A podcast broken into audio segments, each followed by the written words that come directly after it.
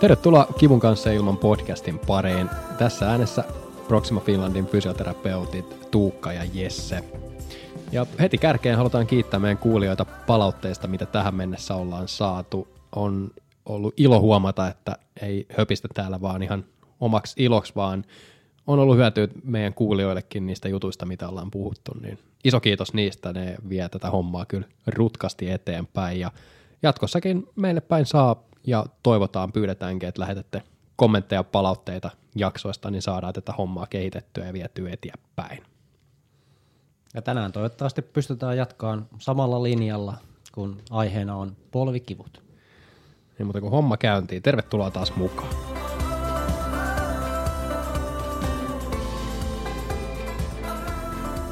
Okei, mennään aiheen pari, eli polvikivut tänään jakson aiheena. Käsitellään siltä kandilta, että ensin vähän puhutaan, miksi polvikivut on niin yleisiä, minkä takia mekin meidän työssä fysioterapiassa polvikipuihin törmätään lähes viikoittain. Puhutaan pikkasen siitä, minkälaisia erilaisia kipuja polvessa on ja mitä me fysioterapeutteina siitä polvesta yleensä tutkitaan ja mitä on tehtävissä polvikivuille – mutta mennään aiheeseen.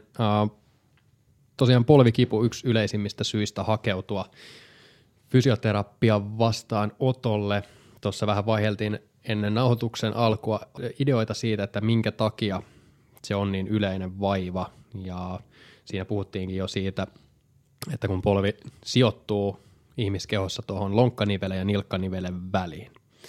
Ja kun asiakas fysioterapeutin vastaanotolle saapuu, niin usein se huomio kiinnittyy tosi paljon sinne lonkkaan ja nilkkaan sen polven lisäksi, eli ei tuijoteta pelkästään sitä polvea. Yleensä polvikivun kohdalla niin suurimmat haasteet liittyy juurikin siihen, että jos polvesta ei tule riittävästi liikettä tai siellä ei ole voimaa, hallintaa, niin silloin vastaavasti joku muu osa siinä ketjussa, eli sieltä ihan jos lähdetään jalkaterästä tulee ylöspäin nilkkaan polveen lonkkaan, niin jos siitä ketjusta yksi ei toimi kunnolla, niin joku muu osa joutuu ottaa isomman roolin, jolloin se rasittuu ja se taas niin saattaa aiheuttaa sitä kipua. Just näin. Ja sillähän meidän ihmiskeho on luotu, eli se ottaa sen liikkeen sieltä, mistä on helpoin liikettä ottaa ja tuottaa, jolloin esimerkiksi nyt se polvi, niin jos on vaikka joku vanha nilkkavamma tai on lonkan alueen kireyttä, niin sitä liikkumistapaa ihminen muokkaa ihan tiedostamattaan, joka saattaa sitten aiheuttaa polven kuormituksessa muutoksia, mikä ilmenee sitten sellaisena epämääräisenä polvikipuna. Kyllä, itselläkin on tästä ihan konkreettinen asiakasesimerkki, eli tuossa reilu, reilu vuosi sitten aloitettiin tämmöisen naisen kanssa fysioterapiajakso, joka oli murtanut jalkateränsä ja hänellä tuli sitten vasta – puolen vuoden päästä alkoi tulla tämmöisiä toissijaisia vaivoja lonkkaan ja alaselkään ja niiden pääasiallinen syy oli se, että kun hän oli varannut sitä jalkaterää, hän oli kävellessään hieman ontunut, vähän jopa tiedostamattaan mm. sitä jalkaa, niin se rasitus olikin lisääntynyt siellä lonkassa ja alaselässä. Kyllä. Ja samaa malliahan toki fysioterapiassa käydään läpi, oli kehon osa mikä tahansa, eli jos on esimerkiksi jäykistynyt rintaranka, niin silloin liikettä otetaan helposti enemmän alaselästä tai kaularangasta, joka taas kuormittaa eri lailla meidän kroppaa ja sen myötä sitten saattaa kiputiloja esiintyä.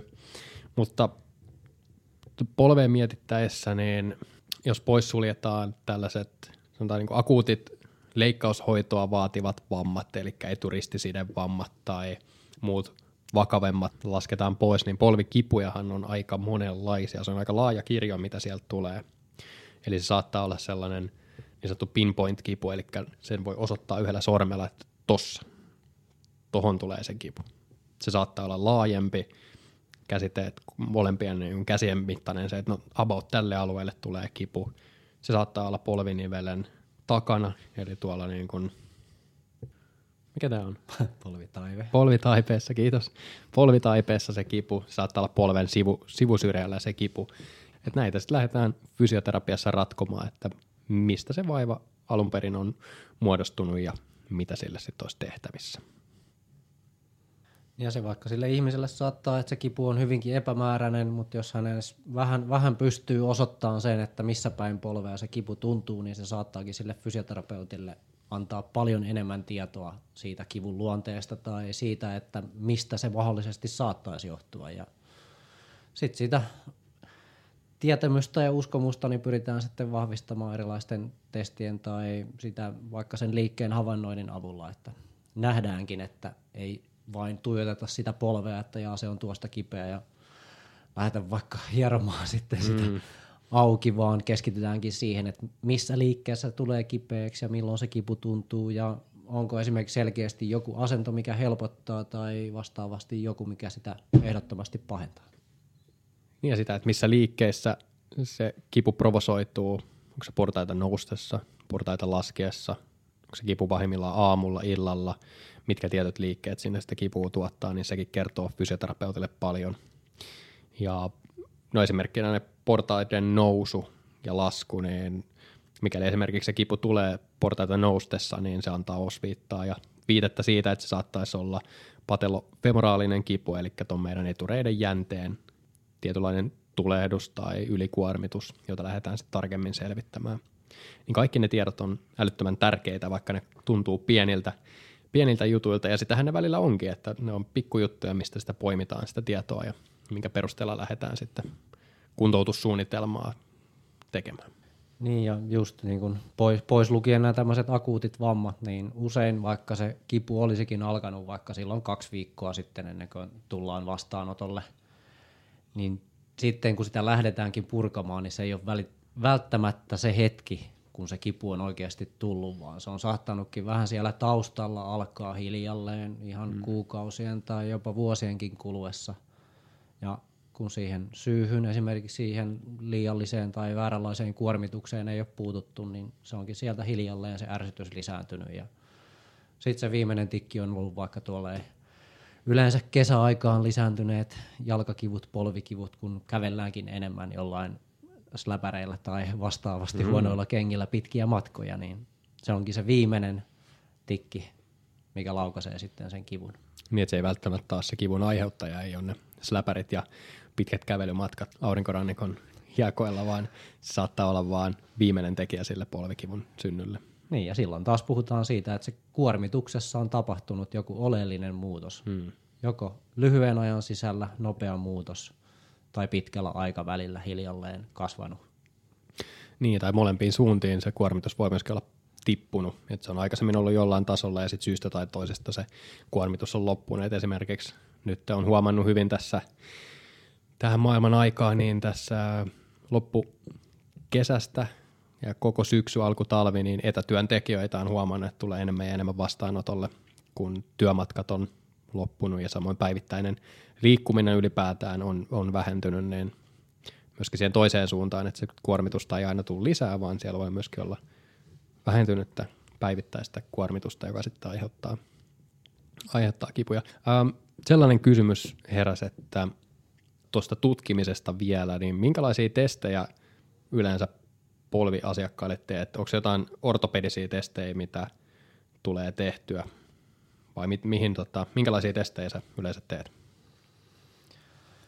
Eh- ehkä mä ihan, ihan alkuun lähden siitä, että miten se asiakas sieltä ovesta tulee sisään, että miltä mm. se yleisesti se kävely näyttää tai miten hän vaikka ottaa ne kengät pois jalasta tuossa vastaanotolle tullessaan ja sitten yleensä paljon auttaa jo se, että päälle päin kattelee, että miltä se polvi näyttää, eli otetaan vähän housuja pois ja saadaan se polvi paljaaksi, että joskus siellä saattaa ihan näkyä selkeää turvatusta tai jotain pudotusta tai muuta, mikä on sitten taas merkki tämmöisestä niin kuin tulehdustilasta tai jos tämmöistä ei näy, niin sitten siirrytäänkin niihin liikkuvuustesteihin. Voidaan esimerkiksi polvea ojennella, koukistella, käskee vaikka asiakasta käymään kyykyssä, eli näkyykö mm. esimerkiksi siinä liikkeessä sitten jotain, että hän esimerkiksi väistäisi sitä mm. kipua vaikka, että kipu on vasemmassa polvessa, niin hän kyykkyyn mennessä varaakin enemmän sitten sille oikealle jalalle painoa. Niin. Niitä on jonkun verran tuossa tullut vastaan, että sanotaan, että hei, että mulla on polvi turvonnut, että mistä se kertoo. Niin, mitä, mitä sulle kertoo se, että jos se polvi on, on turvonnut? Yleensä se turvatuskin, niin se on seurausta jostain. Että se voi olla siitä, että ei ole liikuttu riittävästi, on oltu paikallaan, sinne on kertynyt nestettä, tai sitten vastaavasti, että onkin tehty jotain liikaa, eli se nesteen kertyminen onkin se kehon tavallaan vastareaktio mm. sille jollekin tulehdukselle tai ärsytykselle. Kyllä. Niin siitä se yleensä kertoo, että siellä nivelessä on joku hätänä. Kyllä. Joo, ja noiden testien, sen, noiden testien lisäksi niin erinäköiset lihasvoimatestit sinne etureidelle, takareidelle, pohkeille. Sitten toki nilkan liikkuvuus, se lonkan liikkuvuus, mistä aikaisemmin puhuttiinkin, että se ongelma saattaa olla siellä ylempänä tai alempana kuin siinä itse polvinivelessä. Ja tuossa esimerkiksi yksi hyvä asiakas esimerkki kävi, kävi tuota, asiakas, kello oli pitkään jatkuneet polvikipuja, ja nimenomaan aika semmoinen epäsel- epäsäännöllinen ja epäselvä se polvikipu tuli ja meni miten sattui, mutta liittyi hyvin vahvasti siihen työpäivään ja työpäivän aikana tapahtuneisiin juttuihin. Et siinä tutkiessa kävi ilmi, että lonkkanivelen liike oli rajoittunut ja sen sijasta, että oltaisiin keskitytty pelkkään siihen polveen ja katsottu sille polvelle harjoitteita, niin lähestyttiinkin sen lonkkanivelen kautta sitä asiaa, avattiin sieltä liikelaajuudet, kävin läpi moneen kertaan, että miksi me hoidetaan lonkkaa, kun polvi on kipeä. Ja asiakas tunnollisesti teki ne harjoitteet, mitä olin ohjannut, ja ensi kerralla kun nähtiin, niin pitkään jatkuneet polvikivut oli täysin loppunut. Et vaikka mäkin tiesin, mitä mä tein, niin mä olin silti vähän yllättynyt siitä tuloksesta.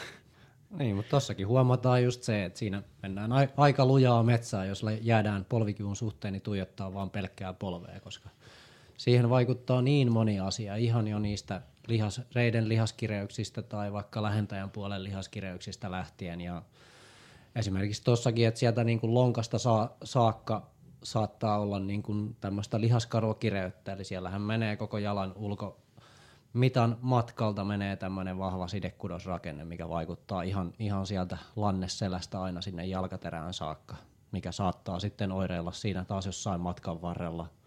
Esimerkiksi just tässä tapauksessa sen lonkan liikkeen rajoittuneisuuden takia, niin siellä polvessa tai yhtä lailla se olisi voinut oireilla sitten siellä nilkassa tai jalkaterässä. Hmm, kyllä.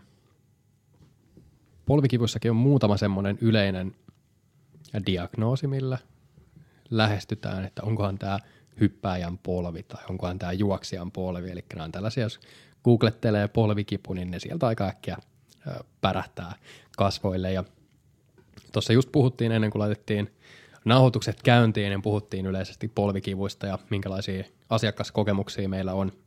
Ja puhuttiin tuosta tutkimisesta ja harjoitteesta ja mietittiin sitä, että milloin millä on oikeasti väliä ja mikä on merkityksellistä siinä tutkimisessa tai diagnoosin antamisessa. Eli jos asiakas tulee ja sanoo, että hänellä on varmaan tämmöinen hyppääjän polvi, niin jos me, jos me vaan jäädään kiinni siihen, että no joo, että lähdetään tutkimaan sitä hyppääjän polvea, niin se helposti jättää silloin myöskin kaikki ne muut mahdollisuudet sieltä pois. Tiedätkö mitä ajan takaa? Niin kuin, Sitä tavallaan niin kuin suljetaan silmänsä kaikilta Niin, mm. niin että sillä vähän niin kuin suljetaan silmät kaikilta, kaikilta muilta mahdollisuuksilta, että mitä sieltä voisi olla, että mikä siinä oikeasti on sitten taustalla.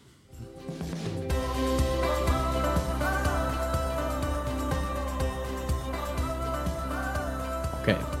Okay. Okay. Mitä sulle kertoo, jos polvi kipeytyy esimerkiksi kyykkyyn mentäessä tai sieltä noustessa? No, no se ei vie ilo, ilman sitä liikkeen näkemistä, niin kerro välttämättä juurikaan mitään, mutta usein sitten niin kuin sanoin, että yleisimmin on se sitten kipu polvessa, nilkassa tai lonkassa, niin kyykky kertoo aika paljon siitä vaivan luonteesta ja jo esimerkiksi, mitä siellä kyykyn aikana tapahtuu. Eli onko siellä jotain selittäviä tekijöitä sille, että jos, jos nyt puhutaan sitä polvikivusta, niin miksi se polvi tulee kipeäksi? Eli silloin yleensä vika on jossain, että ei vaikka nilkasta ei tule riittävästi liikettä, jolloin sitten taas sitä kompensoidaan jostain muualta. Tai mitä itse asiassa edelleenkin yllättävän usein tulee vastaan, niin se, että joskus on toteutettu sitä, että polvi ei saisi kyykkyyn mennessä mennä varpaiden etupuolelle, mikä on ehkä aihe, mikä on fysioterapiapuolella jo kumottu moneen kertaan, mutta mm. silti se istuu aika syvällä tuolla esimerkiksi ryhmäliikuntapuolella. Kyllä. Ja tästäkin puhuttiin ennen kuin alettiin nauhoittamaan, että miten noin polvet yli varpaiden, heitettiin vähän sellaisella puolikkaalla vitsillä se ajatus ilmoille ja sitten siihen kiinni, että ehkä se on hyvä ottaa esille, koska se on taas asia, joka on meille työn puolesta itsestäänselvyys ja meidän ammattikunnassa tiedetään se, että polvien täytyy mennä yli linjan, mutta edelleen kyllä siihen vaan törmää tuolla tota, ihan tavallisten pillasukan kuluttajien joukossa, että se on, että ei, ei, ei missään nimessä polvet saa mennä yli varpaiden, niin ää, todettakoon tässä, että kyllä saa ja pitää mennä. Niin ja jos, jos se epäilyttää, niin jokainen voi siellä vaikka kotisohvalla kokeilla, että pystykö sieltä sohvalta nouseen ilman, että polvet menee yli varpaiden. Hmm. Jolloin se paino on aika vahvasti kantapäällä ja sieltä joudutaan ponnistamaan hirveästä takakenosta ylös. Olisiko jotain semmoisia tilanteita, milloin uh, se olisi hyvä miettiä sitä linjausta ja ehkä semmoisia tilanteita, missä polvet ei saisi ylittää varpaita, koska mulle ei tule mieleen mitään muuta kuin se, että haetaan jotain maksimaalista kyykkysuoritusta, jolloin se ehkä voimantuotollisesti voisi olla. Niin se oikeastaan ainoa tilanne, milloin sillä saattaisi olla jotain järkeä, on silloin, kun se tehdään tarkoituksella. Eli haetaan vaikka sitä, että no, jos mietitään vaikka se kyykky, että haetaan enemmän painetta sinne vaikka pakaran puolelle, niin silloin kyykyssä, kun otetaankin se paino kantapäälle, niin pakara tekee enemmän töitä verrattuna siihen, jos se paino olisi enemmän siellä koko jalkaterällä tai vaikka siellä päkiän puolella. Hmm. Aivan. Ei siinä mitään muuta, että enemmän taas se, että tehdäänkö se vahingossa vai tarkoituksena. Niin, niinpä. Hmm. niinpä. Että kyykky mukaan lukien, niin on se liike, liike mikä tahansa, niin se on eri asia, että tuleeko se liike vahingossa sinne ns. väärään paikkaan vai tehdäänkö se tarkoituksella. Koska jos se tehdään tarkoituksella, niin silloin se on yleensä myös hallittu liike, mutta jos se tehdään tiedostamatta, niin silloin sieltä puuttuu se hallinta ja mahdollisesti se vaadittava voima, vaadittava liikkuvuus, joka sitten taas kuormittaa sitä muita kehon osia liiallisesti. Kyllä, ja ainakin omassa fysioterapian mallissa, niin, niin laitan asiakkaat tekemään vähän kaiken näköisiä liikkeitä, jotka varmaan ulkopuolisen silmään saattaa näyttää siinä kohtaa, kun asiakkaat niitä omatoimisesti jossain kuntosalilla suorittaa, että saattaa näyttää vähän hassuille tai erikoisille liikemalleille, kun haastetaankin kehoa pois sieltä totutuista liikkeistä, tehdäänkin juttuja pyöreillä selällä tai siellä on mukana jotain kiertoliikkeitä tai esimerkiksi polven kuntoutuksessa, niin viedään sitä sellaisiin asentoihin, missä esimerkiksi harrastuksen puolesta joutuu toimi, toimimaan. Tuossa kävi mulla yksi lukkopainia harrastava asiakas, kellä oli sivuristiside vamma, ja me vietiin niitä harjoitteita semmoisiin tilanteisiin, mitä siellä ottelun aikana tai harjoitusten aikana matossa tapahtuu. Ei kyllähän ne on sellaisia mielenkiintoisen näköisiä liikemalleja, mitä sitten pääsee salilla tekemään, mutta silloin kun sillä on tarkoitus, miksi me tehdään, mitä me tehdään, niin – silloin ne vähän hassun näköisetkin liikkeet menee kohteeseen. Niin ja toisaalta jos aina treenataan vaikka sitä kyykkyä vaan etu, etu-takasuunnassa suorassa linjassa, niin kuinka hyvin kuvittelet, että hallinta pysyy siinä vaiheessa, kun vaikka tuolla ulkona liukkaalle liukastutaan ja pitääkin reagoida sille, että se polvi ei mekkän linjassa. Hmm. Jolloin taas silloin se riski on suurempi kuin jos sitä olisi harjoitettu vähän semmoisessa ei niin tavallisessa tai niin. epänormaalisessa. Epä, epätavanomaisessa niin. asennossa. Just näin. Kaikki tuo epätavanomainen liike niin lisää meidän, puhutaan liikevariabiliteetistä, eli kyvystä käyttää kehoa. Miten monipuolisesti pystyy käyttämään kehoa, miten monipuolisesti pystyy tuottamaan voimaa erinäköisistä asennoista, niin kyllä se kaikki luo kehosta monipuolisemman, ja silloin kun pystyy kehoa käyttämään monipuolisemmin, niin myöskin se keholle tuleva kuormitus osuu laajemmalle alueelle kehosta, jolloin on enemmän kudoksia jakamassa sitä kuormitusta, jolloin se ei kohdistu tietylle osa-alueelle niin vahvasti, jolloin me vältetään myöskin aika monet vammat ja kiputilanteet.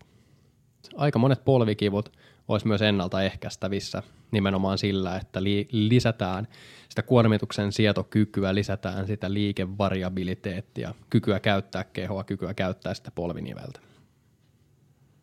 Niin oli laina sitten vaikka se juoksu tai kuntosaliharrastus tai esimerkiksi joku tämmöinen suunnanmuutoksia vaativa laji, niin kuin salibändi, jalkapallo, niin jos ei koskaan mitään muuta tehdäkään kuin vain pelkästään juostaan tai pelataan sitä jalkapalloa, eli ei, ei tule mitään sitä lajia tukevaa tämmöistä voimaharjoittelua, niin silloin se on hyvinkin todennäköistä, että silloin jotain vammoja tulee ennemmin tai myöhemmin. Joo, aika paljon niitä olisi ennaltaehkäistävissä sillä harjoittelun monipuolistamisella tai että nimenomaan harjoittelisi niitä suunnanmuutoksia, mitä lajissa tulee ja sitä voiman tuottoa niissä nivelkulmissa, missä joutuu toimimaan. Ja toi salibändihän on hyvä esimerkki siitä, kun on vielä kaiken lisäksi kova alusta, millä liikutaan ja suunnanmuutokset on tosi nopeita. Myöskin siitä alustasta johtuen pystytään tekemään ihan äärimmäisen nopeita suunnanmuutoksia ja harvoin polvi on siinä kulmassa, missä se on, kun esimerkiksi tehdään tavallista kyykkyä tai maastavetoliikettä, niin sitä voimantuottoakin pitäisi harjoitella sieltä samanlaisista nivelkulmista kuin mistä niitä suunnanmuutoksia kentällä tapahtuu.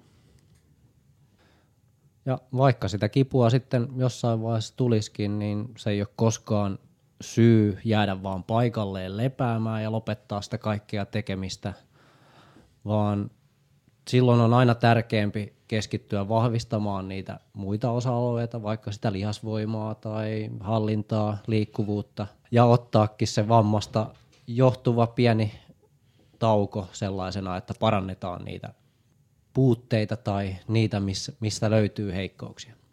Eli koskaan se pelkästään se lepo ei ratkaise sitä ongelmaa, jos kipu johtuu puhtaasti siitä toistuvasta samanlaisesta kuormituksesta. Vaan silloin nimenomaan pitääkin vahvistaa sitä kehoa, niitä lihaksia, niitä kudoksia kestämään se rasitus, mikä siellä vaikka siellä salibändin parissa tulee. Just näin. Meidän ihan, ihan, ihan ensimmäinen podcast-jakso oli, puhuttiin liikuntakiellosta, niin jos et ole vielä käynyt kuuntelemassa, niin kannattaa käydä tämän jälkeen kuuntelemassa meidän liikuntakieltojakso. Siinä puhuttiin tästä jonkun verran enemmän, että jos määrätään se kaksi viikkoa lepoa ja buranaa, että olisiko siinä joku toinenkin vaihtoehto, mitä voisi ehkä tehdä sen kahden viikon aikaan, jotta se kentälle paluu tai harrastuksen paluu tapahtuu vähän matalemmalla kynnyksellä ja jopa oot parempi kuin mitä ennen loukkaantumista.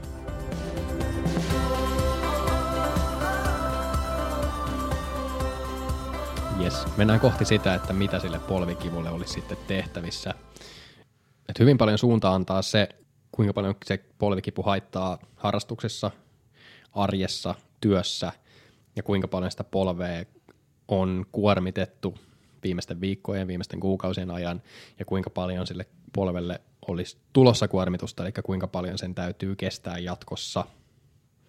Se antaa aika hyvää suuntaa sille, että mikä periaatteessa taso valitaan sille, että millä tasolla ruvetaan haastamaan, mikä on meidän viimeinen tavoite sille, että kuinka vahvaksi ja toimintakykyiseksi se polvi sekä koko ihminen toki, ei pelkkä polvi, vaan koko ihminen loppupeleissä pyritään saattamaan. Niin, eikä se koskaan vaan pelkästään voida kipua tarkastella siltä kantilta, että missä se tuntuu ja milloin se tuntuu, vaan kuten esimerkiksi selkäkivunkin osalta, niin aina pitää tarkastella myös alkuun sitä kokonaiskuormitusta, eli mitä kaikkea sille polvelle on tehty, kuinka paljon sitä rasitetaan, missä kaikessa se rasittuu. Eli usein asiakkaalta hukkuu ehkä itsellä se ajatus, että se polvi rasittuu myös muussakin kuin vaikka siellä salilla tai juoksulenkillä, vaan kun jalkojen päällä kuljetaan, niin kaikki enemmän tai vähemmän rasittaa sitä polvea. Ja kyse on enemmänkin siitä, että missä se raja menee. Hmm. Kyllä. Ilman tietämättä yksilöä ja sitä vaivaa ongelmaa, mikä polvessa on, niin onko meillä antaa jotain vinkkejä, jotain suuntaa, mitä polvikivun kanssa kannattaa tehdä? No jos oikeasti halutaan sitä polvea vahvistaa, auttaa sitä kestämään paremmin rasitusta, niin parhaimpiin tuloksiin päästään sillä, kun vahvistetaan niitä polvea tukevia, sitä ympäröiviä lihaksia, eli vetureisi, takareisi, lähentäjät, Sitten niin kuin puhuttiin sitä lonkasta, niin sitten esimerkiksi pakaralihakset ja sitten taas polvesta alaspäin kohti nilkkaa, niin säärä- ja pohkeen lihakset. Eli unohtamatta mitään niistä, niin aina kun niitä vahvistetaan, niin myös se polven tuki paranee ja polven kestävyys ja sietokyky sitä rasitusta kohtaan niin paranee. Kyllä. Ja tarkkoja harjoituksia on aina hyvä katsoa kullekin yksilölle sopiviksi. Eli mikä haastaa riittävästi, mutta ei liikaa. Nämä on niitä juttuja, mitä fysioterapiassa käydään läpi. Ja ehkä tietyt liikkeet tai valinnat sille, että minkälaisia harjoituksia asiakkaalle annetaan, niin ne pohjautuu siihen yksilöön, että mitkä on riittävän haastavia millekin tasolle tai tavoitteelle. Mutta tärkeintä siinä on se progressio, eli siellä on selvät stepit, millä me päästään sinne tavoitteeseen.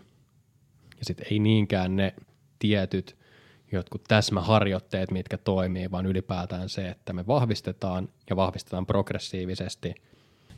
Niin ja sen sijaan, että vaan tuijotettaisiin taas sitä yhtä osa-aluetta, niin kun vahvistetaan kokonaisuudessaan sitä kaikkea, sitä voimaa, liikkuvuutta, hallintaa, niin usein päästään paljon parempiin tuloksiin kuin se, että tehtäisiin vain esimerkiksi pelkkää polven ojennusta. Jep, ja niinkään semmoisilla tarkoilla spesifeillä harjoitteilla ei välttämättä ole polvikivun kanssa niin suurta merkitystä, vaan tärkeintä olisi nimenomaan vahvistaa koko sitä pakettia. Ja ehkä ne semmoiset spesifit harjoitteetkin tulee sitten sen fysioterapeutin ammattitaidon kautta, että näkee, että mitkä on sopivia harjoitteita kullekin yksilölle. Että tämä on sellainen, mikä motivoi, tämä on sellainen, mikä haastaa riittävästi tai haastaa sopivalla tasolla, tai on osa sitä progressioa, millä me päästään sille halutulle – taitotasolle, halutulle voimatasolle, halutulle suorituskykytasolle, niin silloin semmoisilla spesifeilläkin harjoitteilla on merkityksensä, mutta noin pääpiirteittäin tärkeintä olisi vahvistaa vaan koko alaraajan linjaa. Niin, juurikin näin, ja kuten se monelle tuttu sanonta kuuluu, niin joukkueen on ainoastaan niin vahvin kuin sen heikoin lenkki, niin sama mm. pätee myös tässä. Eli jos siellä on joku, joku osa-alue, mikä toimii heikosti suhteessa muihin tai ei, ei toimi ollenkaan, niin silloin niiden muiden osa-alueiden on hyvinkin vaikeaa ja haastavaa niin pystyä paikkaamaan sitä puutetta. Kyllä. Ja ehkä tuossakin se vahvistus on hyvä jakaa tiettyihin blokkeihin, tiettyihin ajanjaksoihin, milloin vahvistetaan maksimivoimaa, perusvoimaa, räjähtävyyttä, sitten just näitä eri, eri divel-kulmilla tapahtuvia liikkeitä – ja tiettyihin blokkeihin sitoo, että se ei ole semmoinen hirveä sillisalaatti joka kerta, kun menee treenaamaan, vaan sille on niin tietyt ja ajanjaksot, milloin vahvistetaan mitäkin osa-aluetta. Kyllä, niin. Sen, sen sijaan, että yritettäisiin yhdelle treenikerralle ahtaa kaikki mahdollinen, niin parempiin tuloksiin päästään sillä, kun mietitään vaikka jokaiselle treenikerralle joku tietty tavoite, on se sitten vaikka se räjähtävyys tai se hallinta – ja keskitytään se kerta siihen ja toisella kerralla keskitytään sitten enemmän vaikka siihen voiman, voiman hankintaan tai lihastasapainoon esimerkiksi. Hmm. Ja sitten on olemassa tiettyjä harjoitteita, joilla on äärettömän hyvä vaste kipuun, eli silloin jos se kipu estää harjoittelun, niin meillä on tiettyjä harjoitteita, jotka on pääsääntöisesti isometrisiä voimaharjoituksia, joilla on älyttömän hyvä vaste siihen kivun tunteeseen, jolloin me päästään siitä – kivusta mahdollisesti ensin eroa, joka taas mahdollistaa sitten sen täyspainoisemman harjoittelun ja monipuolisemman harjoittelun. Ja tuossa ollaan aiemmissakin jaksoissa puhuttu pikkasen manuaalisesta käsittelystä, oli sitten hierontaa tai manuaalista fysioterapiaa, niin toisinaan polvikivojenkin osalta sille voi olla ihan oma aikansa ja paikkansakin, että pystytään manuaalisesti vaikuttaa siihen kivun tunteeseen, jotta pystytään harjoittelemaan – jotta niitä haluttuja vaikutuksia ja tavoitteita saavutetaan. Kuntoutuksen edetessä, niin sitten sit sen kaiken sen voiman ja hallinnan ja liikkuvuuden lisäksi, niin ennemmin tai myöhemmin on hyvä ottaa myös tämmöistä iskutusta sisältävää jonkinlaista esimerkiksi loikkaharjoitusta tai muuta. Eli sen, sen tyyppistä liikettä, mihin se polvi joutuu muutenkin siellä arjessa, esimerkiksi juostessa tai kävellessä ja jos ei mitään semmoista niin kuin tärähtelyä tuu siinä harjoittelussa, niin tuskin se polvi yhtään sen paremmin kestää sitä tärähtelyä siellä arjessakaan. Hmm. Sen sijaan, että miettisit jotain asioita, mitä pitää jättää tekemättä, mitä jättäisit välistä, niin tärkeämpää on se, että miten sä niitä asioita teet, kuin niinkään mitä sä teet. Mistä päästään kokonaiskuormituksen merkitykseen? Et se voi olla, se raja on hyvinkin häilyvä siinä, että mikä on sopivasti ja mikä on liikaa. Ja tärkeintä on oppia kuuntelemaan sitä omaa kroppaansa, että se yleensä viestii jo ennen kuin se kipu pääsee pahemmaksi, niin kroppa viestii siitä jollain tavalla, että nyt ei olekaan kaikki ihan kunnossa. Kyllä. Eli yhteenvetona tästä polvikivut on ennaltaehkäistävissä, mutta viimeistään siinä kohtaa, kun keho antaa jonkun signaalin kivusta, niin siihen on hyvä puuttua, se on hyvä ottaa tosissaan. Ja kannattaa hakea, hakeutua ammattilaisen juttu sille siinä kohtaa, tarkistamaan sen polven tilanne. Ja semmoisia yleisiä juttuja, mitä polvikivusta nousee, on nilkan liikkuvuus, lonkan liikkuvuus, alaraajojen voima – sekä tällainen liikevariabiliteetti, eli kyky käyttää kehoa erinäköisillä nivelkulmilla erilaisissa asennoissa. Niin, minkä lisäksi aina, aina tulee arvioida se kokonaiskuormitus ja sen vaikutus siihen polvikipuun. Ja kun polvi tulee kipeäksi, niin se, että jatketaanko vain eteenpäin ja hakataan sitä päätä seinään vai muokataanko sitä kuormitusta ja sitä rasitusta hetkellisesti ja annetaan sille keholle taas aikaa levätä ja palautua polvijakso paketissa toivottavasti herättää taas ideoita, ajatuksia, kysymyksiä. Laittakaa niitä meille tulemaan. Eli tuukka at proximafinland.fi tai jesse at proximafinland.fi on suorat sähköpostiosoitteet. Meitä voit lähestyä myös Instagramin kautta, nimellä Proxima Finland löytyy sieltä. Ota muutenkin tiliseurantaa, sinne alkaa vuodenvaihteen jälkeen tulemaan vähän uusia juttuja, niin pysykää senkin osalta kuulolla. Ja näin joulun ja uuden vuoden lähestyessä, niin me halutaan Tuukan kanssa toivottaa kaikille oikein rauhallista joulua ja hyvää uutta vuotta. Nähdään taas ensi kerralla. Ensi kertaa. Kiitos. Moi moi. Moi moi.